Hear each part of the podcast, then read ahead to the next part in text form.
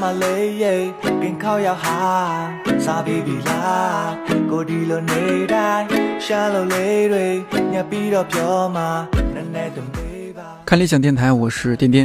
每次旅行回来，我总会觉得恍如隔世，在离我几百几千公里的地方，竟然有人过着完全不一样的生活，说着完全不一样的语言，有着完全不一样的想法。 我偶尔会想，如果我出生在那儿，出生在那个国家、那个城市，又将会有着怎样的生活和命运呢？去年我做了一档节目，叫《一百个职业告白》，采访不同职业的人，像是游轮导游、旗袍裁缝、宠物医生等等。每一个选题，每次采访，我都会为这种人生的多样性和未知性着迷以及心动。差不多同一时间，我的同事郝运来和齐溪在做另外一个项目，他们去到了边境瑞丽，采访那些在瑞丽做翡翠生意的人。在这之前，一说到瑞丽，我的第一反应是《瑞丽》杂志。但后来听了这档节目，才知道原来在瑞丽有那么多人做翡翠生意，还有一个翡翠直播基地以及庞大的翡翠主播群体。这档节目也用了一种很酷的方式呈现，那就是叙事型播客，使用大量的环境音，并且在叠加旁白的基础上，尽力营造一种听的人在现场的感觉。我们是这么走吗？哦，边境巡逻，你在说什么的呢？这个车，边境巡逻的车。你看那边也是中国字。哦，我们看到了漫长的国境线，还有一些就像你在商场看到的巡逻车一样的边境巡逻车，他们慢慢的从我们身边开过去。旁边的人告诉我们，沿着这条路走到尽头，往左转，再往左转，就到中国的国门了。去瑞丽采集素材采访回来之后一段时间，我看郝运来的状态一直不太好，总是心事重重的样子。我猜他可能在那边遇到了什么，或者做节目的压力太大了。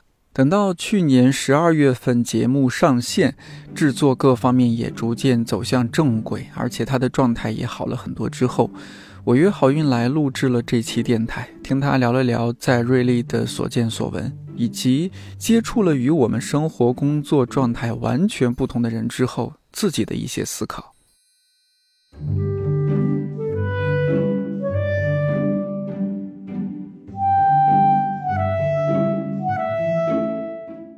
咱们可以先从头到尾捋一捋。好啊，上次和 DY 录了，就是我们艰难的 2019，焦虑的2019。啊，当然最后 DY 他觉得是我们 要要这个差点死在二零一九。是吧？这一年咱俩就是哼哈二将，你在那边，嗨，然后我在这边，啊，正好咱们俩的座位还是面对面的。哼哈二将是。上一期 DY 那一期我们俩录，我不知道你后来听了没有？评论里面还有人说，呃，把我和 DY，然后再加你，再加天真，我们四个人凑齐了来一期圆桌派。哎，其实我觉得这个想法特别好，下回可以可以整一整是吧？我觉得咱可以二零二零年整一整，如果到时候各位都还健在，身体健康。我会努力活到那个时候的。咱们努力活到那个时候。对，我就想起来，呃，其实边境故事这个项目，一方面我我还是要在节目里呃和你小小的道个歉，就是当时就项目策划期是准备让我就就咱们俩一起去边境的嘛，但那时候我确实准备直接告白那个项目，压力也是特别大，嗯实在是没有办法，咱俩就没去。最后你是和我们已经被熬走的边境 起西去了嘛？对，对，当然结果还是就是看看起来不错的。但我知道这个过程，两个小姑娘，因为我后来看现场的视频，我看到那个直播现场，我都有点 害怕。我觉得两个小姑娘去做这样的事情，其实还是挺挺不容易的。这个节目首先策划它这个缘起是怎么回事儿？怎么就这个坑这个锅就甩给了你？因为我自己本身之前是建厂的粉丝，哦因为我本身就像你说的，我是学新闻的，他们的特别就在于他们的那些选题都是一些，就像他们自己的那个 logo 说的是用青年视角发掘中国故事，确实是青年视角。他们会关注到很日常的东西，比如说关注到某一个东北群体，然后关注到一个二人转学校，然后他们会用一些很蒙太奇甚至是电影的剪辑手法去剪辑他们看到的那些东西。反正我很喜欢，就反正我一开始就关注建厂，然后后来建厂好像是他们找过来，他他们找过来的是，嗯，哦他们希望可以跟我们合作，给了一堆选题的方案过来。我不是很感兴趣这件事儿吗？哦，对对，然后我说行那我去吧嗯嗯，这个是大约是几月份？四月份我记得我记不得了，那会儿冬天嗯刚刚过去，春天才来。啊，那就我那时候你知道，我当时也在问我自己，我要不要去做这件事情。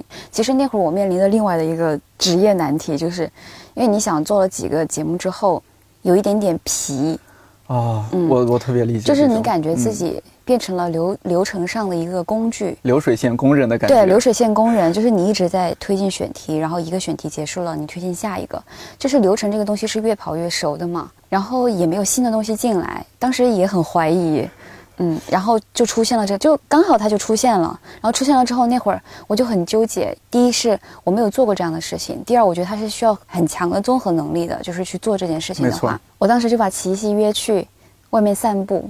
大冬天呢，好冷，然后我们俩就在街上走了。快一个小时还是半个小时，就边走边聊。我就跟他说我心里的一些疑惑，我为什么不呃害怕，以及我为什么又想要去做。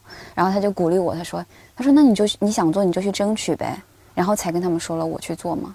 嗯，结果没想到琪琪把自己也放进坑里了，琪琪是因为，因为当时确实是 DY 项，他就会考虑到安全的问题，他就觉得我自己去的话，因为你想想又是边境，又加上我们接触的那些人都是一些生活里面的人，他就觉得像我这种就是有点，他会觉得我有点不接地气，但是我觉得我还挺接地气的，但 DY 会觉得我不太接地气，他就希望可以找到一个可以跟。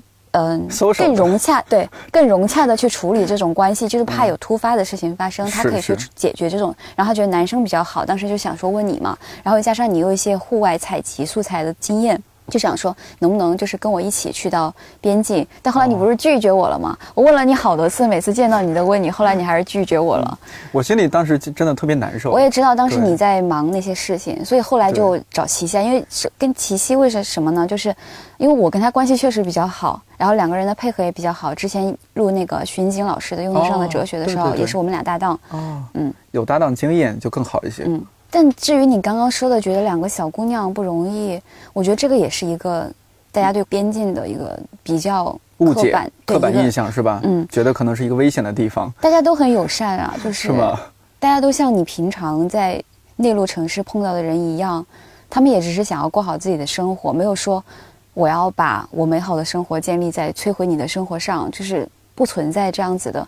就像你去到另外一个城市一样，我说丁丁，我现在要去浙江玩，你会不会觉得说啊，你一个小姑娘去浙江好危险哦？哎，这个还真不会，可能就是因为边境、那现在我就是要去。到边境这个地方而已。嗯，对，嗯就天然的我我的第一反应也会觉得，哦，好像边境是一个比较危险的地方。对啊因为我之前有这种，呃，高中同学他们去云南读书，我不知道他们是你 觉得很危险是吗？对，我不知道他们回来是和我们吹牛还是真的，说哎呀，我们那儿就随便手榴弹交易，你知道吗？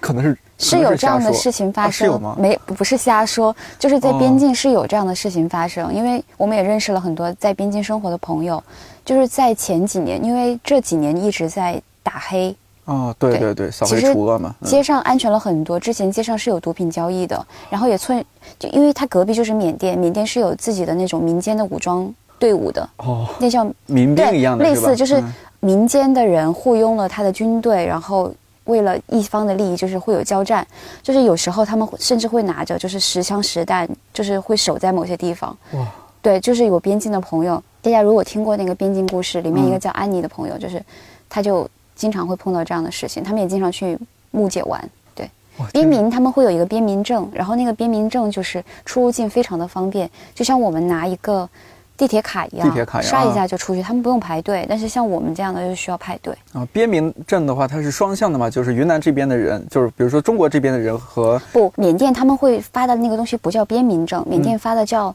小红书。哦 小红书。对他那个小红书就相当于。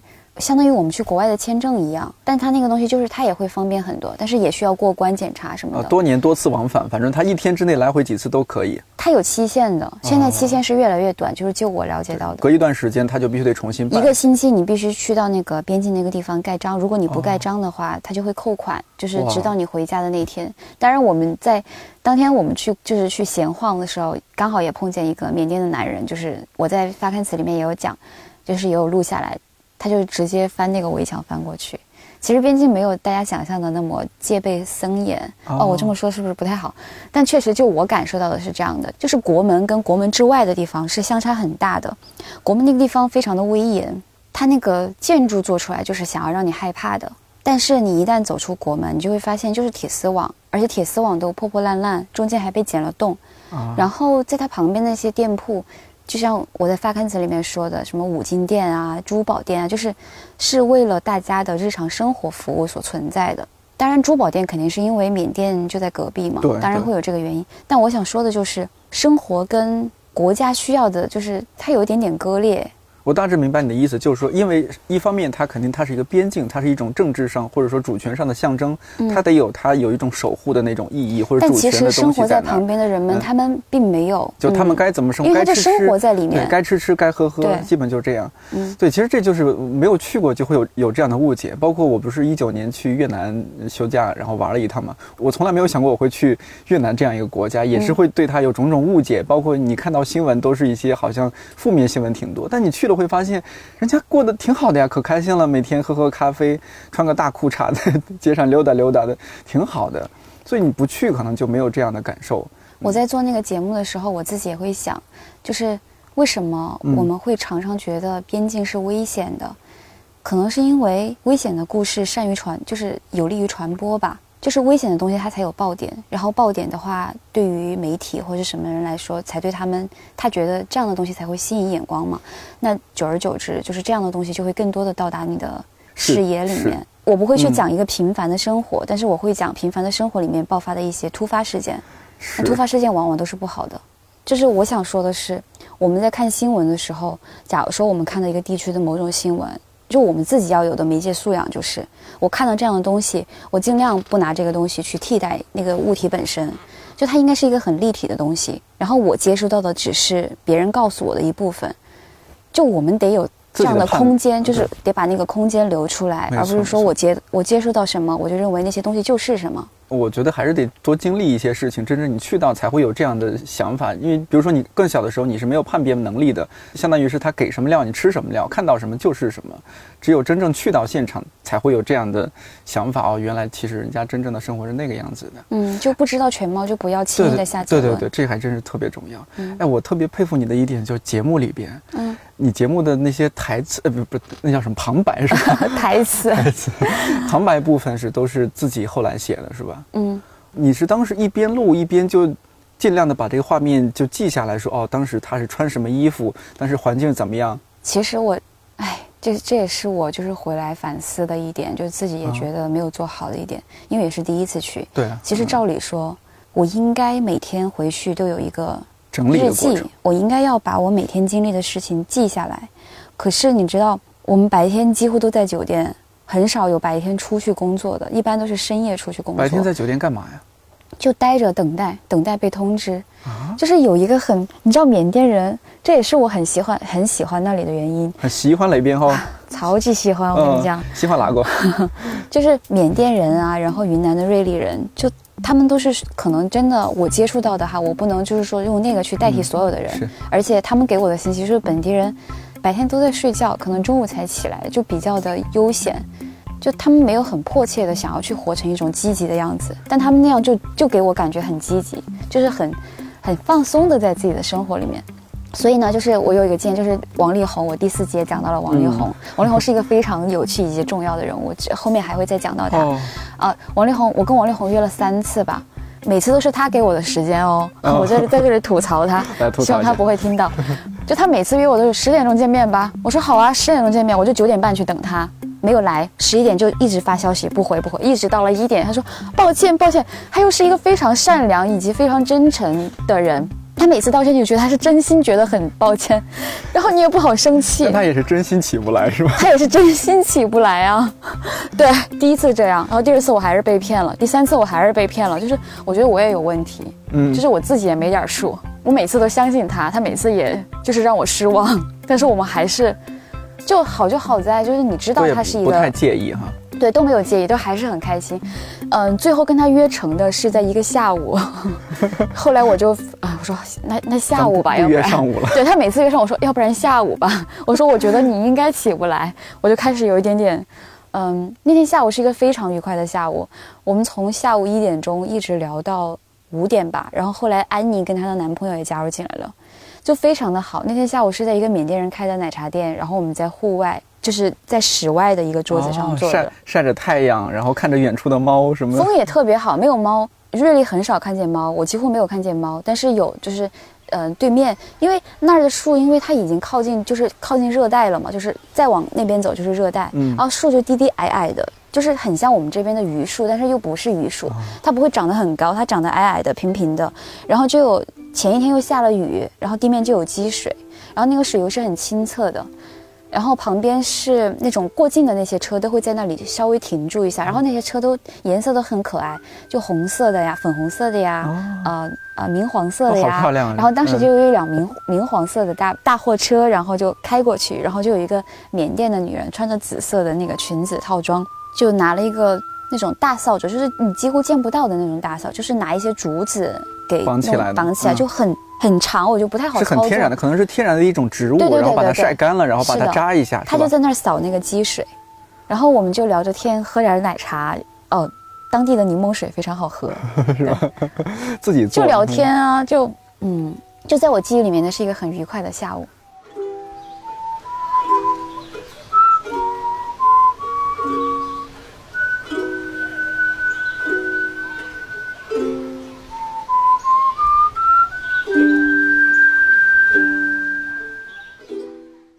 就我我我走，我说太远了，是不是？没有没有没有说太远，我觉得特别好。你刚刚我有点，我甚至有点羡慕，咱们俩都没有聊那么久过。哎，你刚刚是问我说 就是去了那边，就是你收集的这些那些细节对对对。我刚刚讲的就是细节，是对你，但是你说你有点后悔，说没有晚上很好的去把它整理。但你发现，就是现在我在跟你回忆的时候，我讲的东西也很细节，细节对，因为我自己本身就是我我我好像比较会关注到细节，就是我首先哦。我是一个会关注到很多细节的人，然后呢，我没有做好的是我没有把这些细节记录下来，就如果记录下来，我觉得我当时的心情，就是如果当我回观我的心情的话，可能会有更多的东西产生，但是我没有做好，嗯，因为晚上都在出去工作，然后白天的话在酒店里面焦虑，就是 哎呦，那如果说你当时，呃，因为我看好几季文稿，包括评论区也有说为什么没有多放几张照片，我也心里会觉得是一个遗憾。其实你文稿里面我不想要放照片，是？吗？哎，为什么不想放照片呢？我看了，首先，我嗯觉得它就是一个音频节目，嗯，放照片的话，说明我还是在向图像屈服。我想嗯用声音的方式去呈现这个东西，我不放图片的方式，一部分是因为这个，一部分是我可能也许哈嗯会在后记的部分放出来。哦，嗯可以，也可以，也可以我。后面不是会有一个类似于像编辑手记那样的东西，然后到那一步的时候，我可能就会讲我很主观的感受了。前面这些东西虽然它是一个我尽量客观去呈现的东西，但是就像别人说的，也是我选择的给大家呈现的客观的。但是到了后记部分，可能会更加的主观，就是我会把自己放进来，我在那里的感受是什么。在我自己看来，就我最近因为做这个节目的原因，我也在想，就是适合收听习惯的节目到底是怎么样的。首先，我不觉得知识类的东西是适合收听的，这种闲聊的，我觉得是也很适合收听是适合收听的。嗯，因为收听本身就是你是一个精力非常不太集中的一个状态，你在一个嗯就是你的那个空间，其实人的时间就那么多。我把我就是注意力集中的那个空间，可能我用来看视频、看书，或者是跟人交谈。就是现在可能是因为现代的人都希望可以充分的利用起来自己的时间，比如现在。我走在路上，我想说好浪费时间哈、我现在要听点什么？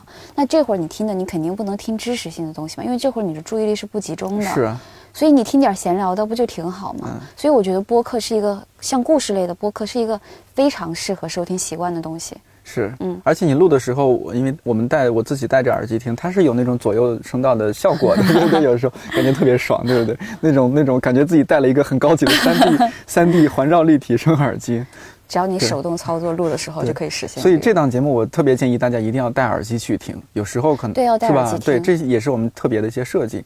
哎，我有一点我我觉得我想和你学习一下，这是发自内心的、很真诚的，就是 我出去有时候录素材的时候，就心里不是特别有 balance，就是到底什么时候我该按下这个键。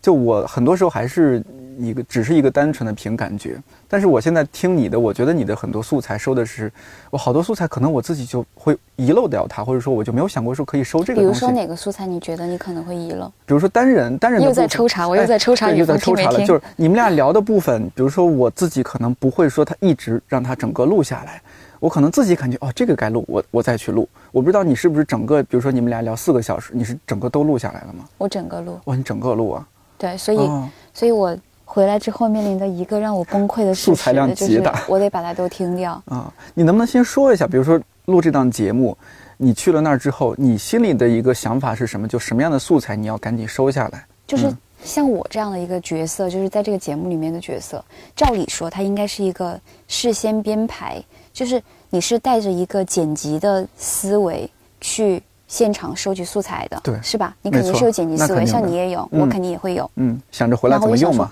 对这个素材我收集起来，我可以放在哪个地方？它可以以什么样的方式呈现？但是呢，去到这里我完全没有任何的，当然也会有，但它非常的具体，它不整体，它没有办法放在一个整体的框架里面让我去想这件事儿。只是说我把这个东西弄下来，就是就是靠三观去搜收集素材，你知道吗？什么叫靠三，观去搜集呢？就是我觉得这个有趣，我把它录下来。就像刚刚我们俩之前发生的一些小插曲，对于我来说是是有趣的，我会把它放下来。嗯，但至于怎么用，就之后再看了。对对对，在一个你没有形成框架啊，这个是另外一回事儿。就是边境故事这个东西，它一直是一个动态的在形成框架的过程。嗯就是我事先其实我的故事框架并没有形成，我是到了现场，听到了那么多故因为事之后我的故事，，嗯因为我一直在变，一直在变。就我们跟现场的合作就是共用采访素材嘛。前期我们一起去碰那个采访对象，然后聊这个节目的主题是什么，然后碰了之后就有了几个人选，然后我们就去到了当地，然后见到那些人之后，你就会发现，有时候他们会给你一些疑问，就是人都是互相给内容的，没错，他会给你一些疑问，你想说，嗯，我有这个疑问了，我现在要找谁去解答它？然后你就是会通过他们去找人，就是人找人。就在边境这样的一个地方，特别是在玉城那样的地方，其实它是一个人际关系非常紧密的。我总能通过你找到我想要找到的人，只要你愿意帮我找的话。反正就是我发现一个人之后，我就会有新的需求，然后我就会去找到那个人，那个人也会把我带向故事的另外一个走向。哦，所以我一直都是一个按图索骥跟戏马游缰的一个状态。然后这是大的那个你说的搜大集素材的戏嗯大马游缰，嗯，然后等到小的时候就是嗯细节的部分啊，细节的部分就是靠三观了。哦，首先基础的事实这个东西当然是我们都有选择的那个判断的，嗯。就是我们现在在聊某个点，这个东西肯定是要搜集下来。那至于那种像你说的，可能你会舍弃的那些东西，就是我会保留的，因为我本身我不是跟你讲，我还是比较喜欢细节的，跟可以展现那个人性格的地方。其实我是很喜欢闲聊的部分的，我觉得闲聊的东西才足够真实。当你想要问他的时候，其实你有给他一种姿态，你有给他一种引导，嗯。但是他闲聊当中侧露出来的那些东西，其实是可以把这个人物变得更加的立体的。对，嗯这个我是赞同的。如果我我去想象这个东西，我们收什么声音，收一些细节，比如说那那个直播，就是呃那些淘宝直播还是叫什么，反正翡翠直播的那些主播的整个那个大的现场，那个声音肯定得收，这相当于环境音嘛。嗯，然后你还会收一些，我听到有什么问路啊，啊你好，什么什么去哪里，怎么走，这个是我有我有意识的，有意收集。因为我本嗯身要做的就是，我们其实前期就像刚刚你问我的那个什么新闻，我跟你说的这是一个特稿的音频化，对，其实它不算一个严格意义上的声音纪录片，就在我看来，嗯，严格意义上的声音纪录片应该是一种 live 的版版本，是应该我在现场让所有的事情发生，然后在那里呢，我当时把这个问路的东西，就是我知道我用得着这个东西，因为我需要去过渡，我需要引到那个现场把大家。哦我没有办法直接尬进说好，大家好，现在我们在哪里？就是我没有办法以这样的尬，因为我毕竟是一个叙事型的播客，而且我本身就是一个在现场的东西，怎么让现场的东西更加的突出出来呢？就是把这些有的没的的东西，这些都随时录着。枝枝节节的，嗯你问你说的问路的这个东西是我有意识的、哦记下来的。对你像那个，我其实还有点挺佩服的啊。就如果是我，我肯定不会收。我可能回来的处理方式就是，我们后来到了什么什么地方，哦，这个就是我我后来自己总结的，就是过程很重要。就是当你去做这样的一个即时性的东西的时候，过程很重要。你发现这个故事的过程比故事的结果可能更重要。对对我会觉得更嗯重要。明白。但是我确实是听了你的之后，我觉得哦，确实这样的处理方法更高明。我觉得这样别，对，哎，咱不是尬夸，我是嗯，确实觉得这样的处理方式更好的。如果说我以后做一个类似的节目，可能我的转场方式也可以尝试这样的方式，就因为那个时候，比如说我经常就觉得那个时候就不开了吧，可能就没有开这个录音笔。你可能那个时候你就你比较喜欢工整的东西，我可能是有些素材洁癖，就是因为也是有你刚刚那种焦虑，就是我特别害怕，我出去做一个项目收的声音回来堆积在那儿，可能十几个 G 或者大几个 G 的素材，我觉得特别可怕。我希望就是但是惊喜往往就发生在意料之外。对，也可能对这样确实导致一个我这样收集素材的问题，就是常常会有遗憾，就有时候可能手忙脚乱才赶紧把这个录音笔拿出来收这个。嗯，对，就我不希望说收太多素材。我当时的状态是我手上随时都拿着一个录音笔，哦随时就是一直拿在手上的，哦都不会搁包里面，因为搁包里面你需要一个拿的过程，但是那个事情就过去了。啊，呃有一个就是当时我们出来很晚了，我在节目里面也有放，就那个狗叫声，所 以你稍晚一点，那狗就不叫了。叫了对，所以你得你得一直拿着它，让它叫逗狗叫是吗？逗狗叫。啊，对，这个确实是存在一个问题。我之前录都是放包里的，确实得存在一个把它拿出来，手忙脚乱的赶紧打开。拿手上得拿嗯手上。那你现在想想，有没有你觉得还蛮遗憾的一些场景？我我这又又来学学习了哈，前车之鉴。对，你觉得遗憾，可能有些场景其实该收一下来着，没有收，结果是我没有场景上的遗憾，嗯我的遗憾是采访上的遗憾。哦，就是当我回来再次梳理那些采访的素材的时候，我会发现有些问题我没有问透。就是明明那里还有一个巨大的问号，可是我竟然没有问出答案来。就是比如说呢，有没有比较具体的例子？你觉得可以？其实它是可以更深入一些的。就是嗯，第四集开篇，嗯，我又来抽查你，我开篇是在讲啥？我有点忘了，我真忘了。你看你，我是我这个脑子现在完全是 开篇是一个就是陕北来的一个大哥，嗯就是他在陕北开了一家珠宝店，然后他就会每年都跑来瑞丽就是进货，然后这里的它的重要就在于。现在直播不是如火如荼吗？然后大家都是以一种线上交易的方式，然后去购买翡翠。当然，我不知道购买翡翠的可能是一些零散的粉丝，就是一些对翡翠本身没有用需求，然后他制造了这种需求的那种人，还是说是否也有那种像他这样的珠宝店主或者是经销商之类的，我我不清楚这个，我不确定。但就是他的这种购买方式跟直播的这种快速的购买方式形成一种很强大的对比。然后他的这种购买方式其实是瑞丽长久以来习惯的方式。然后这个代表的地方就是珠宝街嘛。然后那我们也是在珠宝街上碰见的那个大哥。哦然后但是我跟那个大哥呢，就是没有细聊，我只是把他交易的那个地方录下来了，我就忘记问问他他的故事。就比如说，我可以问一下他这几年发生的变化，因为你发现就是开篇的时候，他去买的翡翠是一百两百的货，就是那他之前难道也是在买一百两百的货吗？就是这个货架有什么什么变化，以及他从那么早之前就来了珠宝街，那之前的珠宝街跟现在的珠宝街有什么样的改变？然后还有一个问题就是，现在直播这么方便，你为什么不通过直播买？你要跑来这里用这样一种笨重的方式，这种笨拙的方式来购买翡翠，就是我想知道他是为啥，他图啥？对这样的话，就把这种开实体店的和线上线上的那种对比会更加强烈，就两这个部分倒有，就是它是另外的一个素材，就是珠宝街上珠宝，我我那一话叫做珠宝街的选择，选择打了一个引号。我有采访到很多的珠宝店的本来的货主以及在那儿开店的人，但是我就没有采访到很远的地方到。瑞丽这个地方购买货之后再离开的人，就这一部分人，他也、哦。他也是一个声音，就他也是对这种东西他有他的选择的。但是我我当时没有细问，原因也在于，因为当时我们就是要去找阿凯，阿凯是我第四集的里里面的一个人物，嗯。他是珠宝街的一个店主。嗯因为当时急着要去找阿凯，那大哥也特别好，他说我跟你们一块儿去，我说好啊，然后我就在跟安妮跟阿凯，就是我的注意力在那个地方，因为当时我们约了采访，他就溜走了，我就没有抓到他。我后来回来的时候，我就觉得很遗憾，就是我其实可以多问他一些，但是我没有做到，那如果离得不远的话，还可以再去采啊。找不到啊。他是我们临时碰到一个人，就是在街上临时，就是我们当时在跟缅甸人聊天，你知道吗对，？正好遇到。我们在跟缅甸人聊天，然后他嗯走过来，他跟我们搭讪，搭讪啊，对。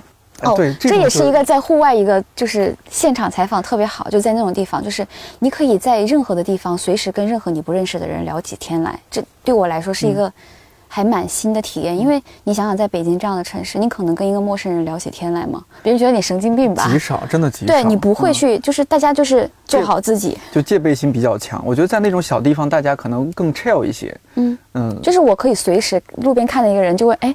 在这吃饭呢，就是是好像我跟他很熟，然后甚至离开的时候也会跟那种陌生，比如说我陪那个王力宏去对他那个缅甸的钱，他要汇到他家里面。然后我走的时候，我甚至会跟银台银行柜台的那个就是那个姑娘，就跟他说走了再见，就是但你在北京不会会有这样的做这样的事。对啊，你会有这样很友好的想要跟对方，你比如说你你在你在重庆的时候，小时候会不会也其实不会呢不？会吗？哦，还是得地方更小那种。陌生的感觉其实是很好的，就是你在那里，你是一个陌生、随时可以抽离的状态。你知道我后来我去缅甸玩，然后我们去到了那个乌本桥，我们当时租了一个船，就是在乌，就是横跨了那个，就是嗯，一直沿着乌本桥这样走，然后乌本桥上就有很多很多的人，就是你就感觉那是一个漫长的人生的电影，里面走了很多很多的人，有人在那儿坐着，有人在那儿站着，有人在拍照，然后就碰见那个缅甸的小男孩，就坐在那里，就是他们从湖里面游了游泳了泳之后，然后坐在那儿。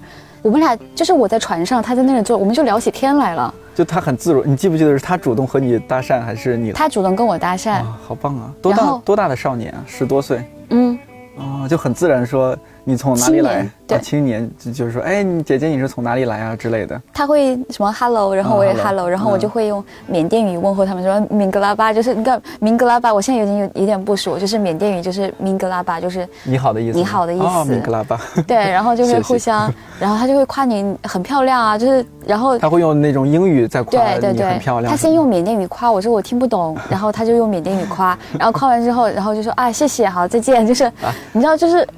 因为船在走啊，我在走，哦对对对我没有办法停下但那种就是随时可以抽离，但是大家又没有任何的社交压力，嗯，那种感觉特别棒，对，感觉特别特别的舒服。深交，深交什么深交？深交太让人疲惫了，但是人就是有想要深交的需求，可能。我们再说回来一点点啊，就是你去到那个地方，你很多人，因为你这个项目这样做完就做完了嘛，你不可能说再回去补录或者怎么样。很多人你只是在那个地方认识，成为某种程度上的朋友，回来可能慢慢大家还是会各做各的事情。你做你的节目，他们继续卖翡翠也好，或者继续他们的生活也好，嗯大家可能慢慢又又又变得不一样了。嗯但是只是因为有那样一段经历，你都会觉得很美好了。嗯，我很希望他们能够过得好，就是我真是在心里面希望。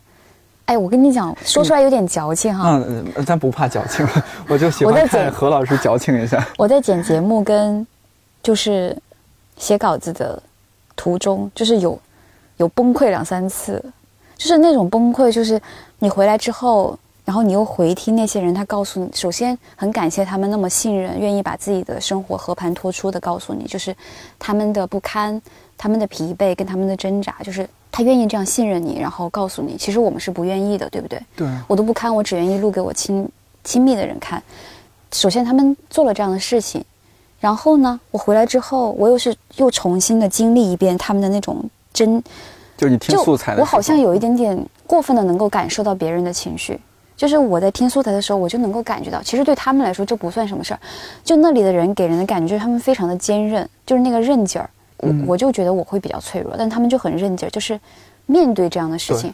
好，然后我说回来，就是当我感觉到这些东西的时候，我就哭，你知道吗？啊，你真哭了呀？真哭呢，在那儿好伤心的在家里哭还是公司哭？公司是吗？偷偷悄悄咪咪的哭。怪不得没有看到你哭了。嗯，当时想的就是你希望他们好。是吧？所以你说你这种状态，就我说的，怎么可能你很客观的去做一档节目？他肯定会有自己的个人的一些。但是你知道，我后来看评论的时候，嗯，里面有人就觉得我高高在上。对我也有看到。哎，这这个个我真是嗯等到我后期的时候，我再来解释一下好好，那。那咱们今天就不写，不就是为什么我要嗯站在那样的一个，其实那根本不是一个高高啊，我我之后我能够理再解释。对你之后再解释，就是你会在那个正片里面再做一集编辑手记是吧？嗯行，那咱们今天就嗯里边的内容就不加这一条了。嗯就我很期待啊，期待 期待郝云兰老师的这个，你应该是又是自己的娓娓道来是吧？你到时候听一下。那除了你刚刚说到阿凯，包括第一集有董少伟，然后还有刚刚你说的李红，还有没有你觉得，因为你从北京这样一个咱们平时都比较熟悉这样的一个生活状态、工作状态，一下子去到那边，你觉得很深受震撼的，有没有一些其他的一些人或者是啊，场景？这里就是我们在当地有找一个向导，然后那个女孩叫安妮，哦，然后哦你说的安妮就是当地向导，对嗯，她跟她朋友的那种生活状态是非常的让我震撼的。他们像一群野外的嬉皮，就是安妮多大？安妮九六年的，哇，好小，和天真也同岁。不小，但他们非常的成熟，就是他们有他们应对他们的人生的，哦，他们的人生故事，想想我又想，我我给你拿点纸巾去。不要。安妮他们带给我的震撼就是他们活得特别得劲儿，得劲儿，哎，这个词得劲儿。我跟你讲特别，得，怎么个得法？我，哎呀，我现在我觉得我都得不起来。前段时间我们这儿已经下过第一场雪了，然后他们那边还穿着裙子呢。然后安妮的另外一个朋友叫阿班，是他的一个合伙人，他们有一起做一个工作室，那工作室是一个纹身工作室。我不是回来纹了个身吗？啊就是在他们那儿纹了个小云朵，还是如意，还是什么来着？云云啊，那那我也描述差不多嘛。如意。然后他就穿着一个豹纹的裙子，一个吊带的低胸豹纹裙，在那儿炒螃蟹。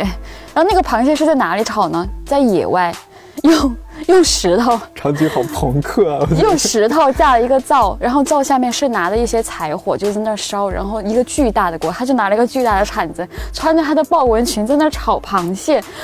哦，我当时看到那个感觉是，我太欣赏了，太就是我就欣赏这种得劲儿的感觉，就是活的特别的不在乎别人的眼光。对，就是老子不在乎，就是你怎么看我，我不我不在乎，嗯就是那种。就他们整个，他们那个整个朋友的那种氛围，就是那种、嗯那种他没有那种说我是为别人而活，我今天打扮，我今天化妆，我是为了你们而化，我不是的。就是我今天感受到了什么，我今天想要呈现什么样的状态，我就怎样。我今天就想穿个豹纹炒螃蟹，哇，这个画面真的好棒！你有拍照片吗？我有视频，但不能，就是不好吧？我觉啊得不好把它们放出来，但很漂亮，是一个很漂亮的女孩。太遗憾了，怎么没有去呢？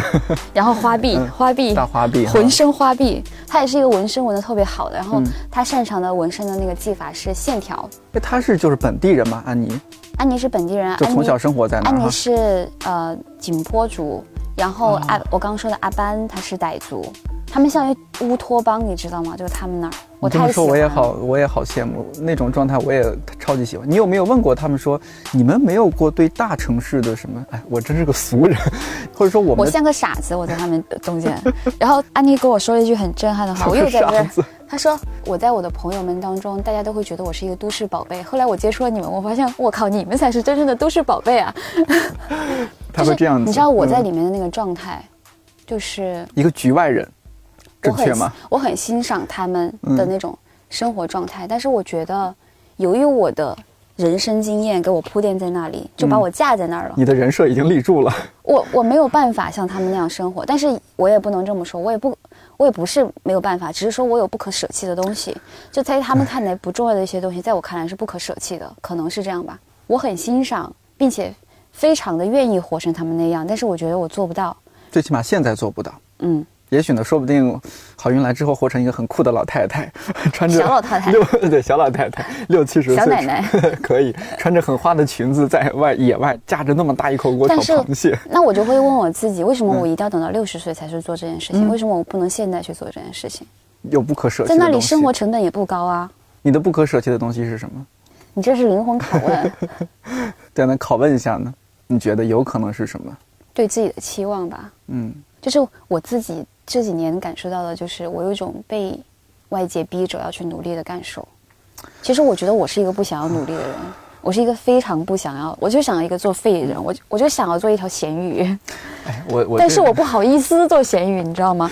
就是有一种好像你你不努力嗯不太对。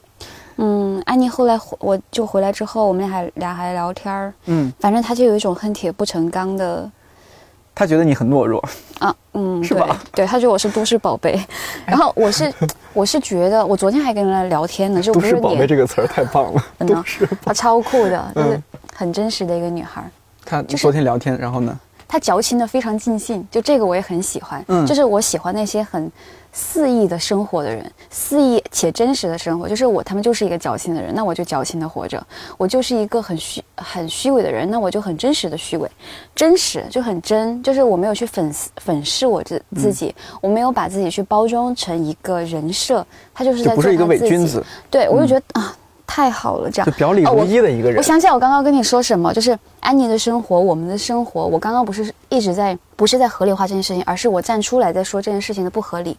然后我想说的是，这也是我选择的，是我把自己放到了这样的一个不堪的情境里面，是我选择了过这样不堪的生活，所以我活该。对我想说的，是我活该，俺也一样，大家都活该，大家都活该。不要再抱怨你的生活，这是你自己选择的，所以你就活该。如果你不想要过这样的生活，你你你就去选择别的好了。但你有没有想过，说某一天你可能会去过那样的生活？如果是我，我会这么想，真的，就是我一方面想呢，就是就是你想这件事儿，首先你需要一个经济成本，你得存钱，对不对？就说到底还是得经济是一个很重要的问题。嗯，但你刚刚刚说过说，为什么那要那么重视钱呢？有钱不是一个很重要的事情。你得有基本的，但是生活成本真的不高。哎，之前跟陈陈皮是我们的一个就是新媒体新媒体编辑，然后现在也已经被熬走了。然后前段时间也跟他聊天，他走之前离开北京前跟他聊天，然后他也跟我说，他说活着这件事儿其实成本不高，如果你真的只是想要活着的话，嗯，像你刚刚说的，你刚刚不是问我我不可割弃的是什么，对不对？对，都是外在的，就是活着才是根本。也许，然后你就会问为什么要活着？那就是活着啊，有什么好为什么？很奇怪，可能就是自己想的太多，因为我觉得如果。没有一个更好的经济积累，我我觉得可能也是因为人活着，一方面太累了，另一方面没有安全感。就我很难想象，貌似现在的生活我是波澜不惊的，但一旦哈，一旦我家里人突然生病了，我这就是我会焦虑的地方。就是随着他们年龄越来越大，如果我当然我如果家里是一你一个男孩，我还有个弟弟嘛。对，对，这还好一些，对，稍微好一些，分担 风险。建议大家还是多生几个孩子。对，这个建建议大家还是建议爸妈多生几个孩子。对对对对，是这样，就是这种不安全感就来自于你觉得任何一个家庭方面的或者说其他方面的事事情，包括自己身体出状况，都可以完全摧毁你现在生活。我自己如果活着，我当然非常容易了。我我哪怕我去一个什么什么小小店里面去打个工，我每个月工资即使不高，我自己活下来完全没问题。可是你现在的。生活有让你为那个风险增加一些保护措施吗？就是我是说，你现在做着你这样的事情，对，就是也没有，对不对？不也有啊？就是我现在做的事情，最起码能够让我一年交得起我那将近两万块钱的保保险费啊。嗯，我有给自己买大病险。对啊，就是我一旦挂了，就是保险公司会给我一百万。哎。超想挂是不是？没有。对啊，就是你看，这就是对于生活的一种不安全感。就安妮那种生活，我当然很向往，但是我也会比较怀疑的地方，就是一旦说他们自己，你觉不觉得这是欲望？就是想要活下去的欲望，就是那生病了就死掉呗。我觉得不是活下去的欲望，而是想活的。不要那么苟且，对，不要那么苟且。我很难想象自己，因为如果家里出现任何情况，因为这样的情况，我我得可很可怜的去求爷爷告奶奶去如何如何。我现在有一点就是任其宰割的这样的一种心态，我觉得生活就是。任生活宰割，就是一个暴君，嗯，就是我像一个被生活家暴的一个可怜的妻子。人就生活为刀俎，我为鱼肉。他时不时回到家就把我暴揍一顿，我都不知道原因是啥，他就把我暴揍一顿。可是他暴揍我的时候，你想想，当一个人在暴揍你的时候，如果你反抗的话，他肯定会更生气，对不对？嗯，你只能是说等他那那个怒气经过，等他的怒气经过他，对，他把你揍完之后，他累了，他就去休息了，然后你就好好收拾一下自己。就是挣扎不会让事情变得更好。然后就像我，就像你刚刚说的，如果有大病，嗯，那就是啊，我我，哎呀，我前段时间又经历一个让我自己很震惊的事情，我也不知道好不好在这里说，嗯，就我之前的一个初中的朋友去世了，是因为一个意外，年轻啊，车祸，对啊，二十九岁嘛，跟我跟我同龄，他的婚礼我有去参加，他现在有两个孩子，然后可是，在前几年他的妈妈也去世了，就是你知道人生总是会折一下腰，就是。是事情来了之后，就是会把你摧毁，但是你也料不到什么时候那个事情会发生，把你摧毁。我现在有一点点信命，就是虽然我尽力在把我的每一天过好，我昨天发了一条 ins，我发的是，唉，因为快乐很难嘛。我现在说，要不然把快乐每一天当做一个行为艺术去做好了，就是明白吗？就是嗯，我去。注意到你最近一方面你把刘海剪得很可爱，另一方面你开始穿一些比较华丽的青春，对对对，很青春校园的衣服。嗯，哎，你因为你坐我对面，我真的心情有变好。真的吗？因为我平常太丧了。对，因为昨天你记不记得昨天早上咱俩上班的时候，你一进办公室你就耶还是怎么着？我说开工。对对对，你说开工，我我真的当时有一下子感觉清爽了一点。我还说嘛，我说。对，有被 cheer up 的感受。我当时不是和你说吗？我说你特别像日剧里面那种 女主，就到一个新的公司，米娜干巴的，是吧？对那种感觉，就自己也有受到这种感染。本来我当时就起来很丧嘛，对对对。所以其实我是发自内心的，当时觉得哇，郝云娜老师你这样很棒。我最近又有一个想法，就是我们要互相支持，我们要互相给对方力量，而不是给互相添堵。可不是吗？就是其实社区这个概念，就是嗯，它是一个很。确实是一个很善意的概念，但是呢，互相给支持，就是现在我们会想说，就是大家活得孤独的原因，就是把自己封锁起来。就像我们刚刚说到，在瑞丽，我可以跟任何一个人住好、问好，就是我可以跟一个我陌生人跟他打招呼，问一问他今天过得怎么样。但我没有办法在我的真实生活里面做到这件事情，就是在于大家现在都把自己隔绝起来，就是想要活成一个孤岛，因为好像可能孤岛这件事显得很高级吧，我也不知道是什么原因。反正就是，我觉得不要吝啬吝啬于去。表达你的善意，嗯，也不要害怕接受到别人的善意，但是呢，要尽量把关系变得轻松。就是我觉得太过于深刻的关系也不太好。是，其实你这一点上，我自己也有很大的担心。像刚刚我们就是你说的前天早上发生的事，其实我们就是在互相给对方。对，其实是一个很很好的互动。对啊。但是我也觉得啊，这样好棒啊。嗯。可能过几年回头想啊，那时候好中二。但是在此我们要一起就是并肩应对接下来的寒冬，因为二零二零年不是一个非常好熬的一年，感觉是更难熬的一年。我觉得是，我们可以接受现实，但是我们可以更加积极的去面对它，就是互相给彼此力量。就是当你觉得心里很很沮丧或者很什么的时候，去寻求帮助，不要堵在自己的心里面，嗯，去向朋友表达你需要帮助的需求。就是我现在我需要你的陪伴，去表达这件事情。然后当朋友向你表达这件事情，请给他帮助，不要拒绝他。嗯，而且这样的朋友其实不需要太多的，可能一两个就足够了。我现在觉得，就像你我们之前聊的，你说深交是一件很累的事情，所以可能他就注定了不可能有很多个深交的人。那你如果有你想你有十几个深交的人，我我是很质疑你这种到底是怎么个深交法。就是当你很认真的去对待每一件事以及每一个人的时候，那个深交的东西它会被分散出去。就是当你对每一件事情都。举轻若重的时候，你就会变得思量拨千斤。这也是我最近的一个感受。举重若轻，不举举轻若重。你要反过来吗？举轻若重，嗯，就是举轻若重，就是我很认真的对待我每一件小事儿。就是现在我很认真的跟你交谈，我绝对不敷衍你。就是你跟我的任何一个打招呼，我都去认真的。我已经感受到了。当我很认真的去对待我生活当中的每一种事情的时候，我生活会变得轻松起来。不会变得更累吗？你觉得？不会更累，就是你是一个很真实的状态，放任自己的那种，沉浸在某种很。流淌的状态里面，才才会让你感觉到疲惫。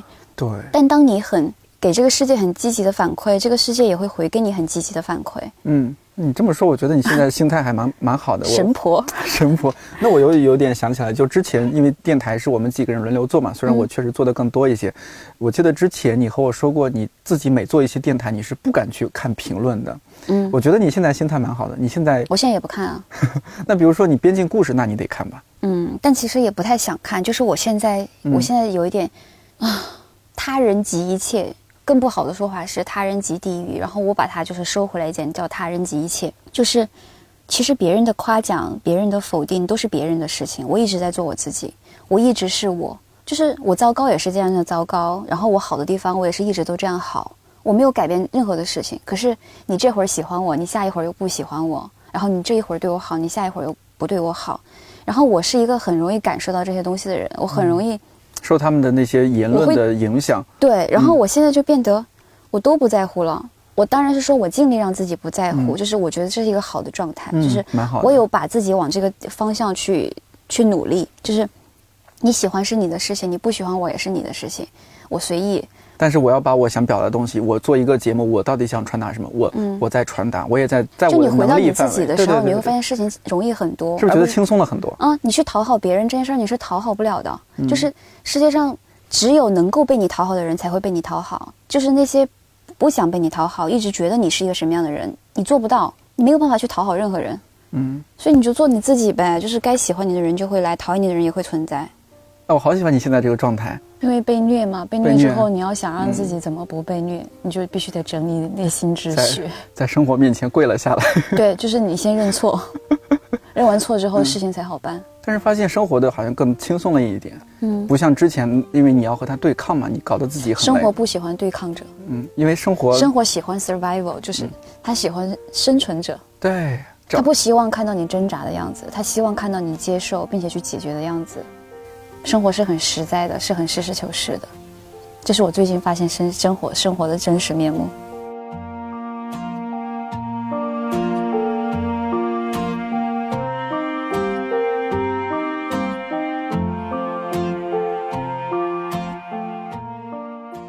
对于每个人来说，自己正在经历和感受到的生活当然是最重要的。但同时，在另一个遥远的地方正在发生着什么，人们过着怎样的生活，对如今的我们来说也同样重要。因为这可能和机会有关，和理解有关，和故事、和情绪、和爱、和人生有关。就像播客忽左忽右的主播杨一对这档节目的推荐语，我觉得说的特别好。他说：“当一段故事、一段人生从亲历这个故事、这段人生的那个人口中缓缓道出，它会超越一切转述的力量。遥远的故事变成和朋友间的一场私密谈话，故事在此刻拥抱着你。”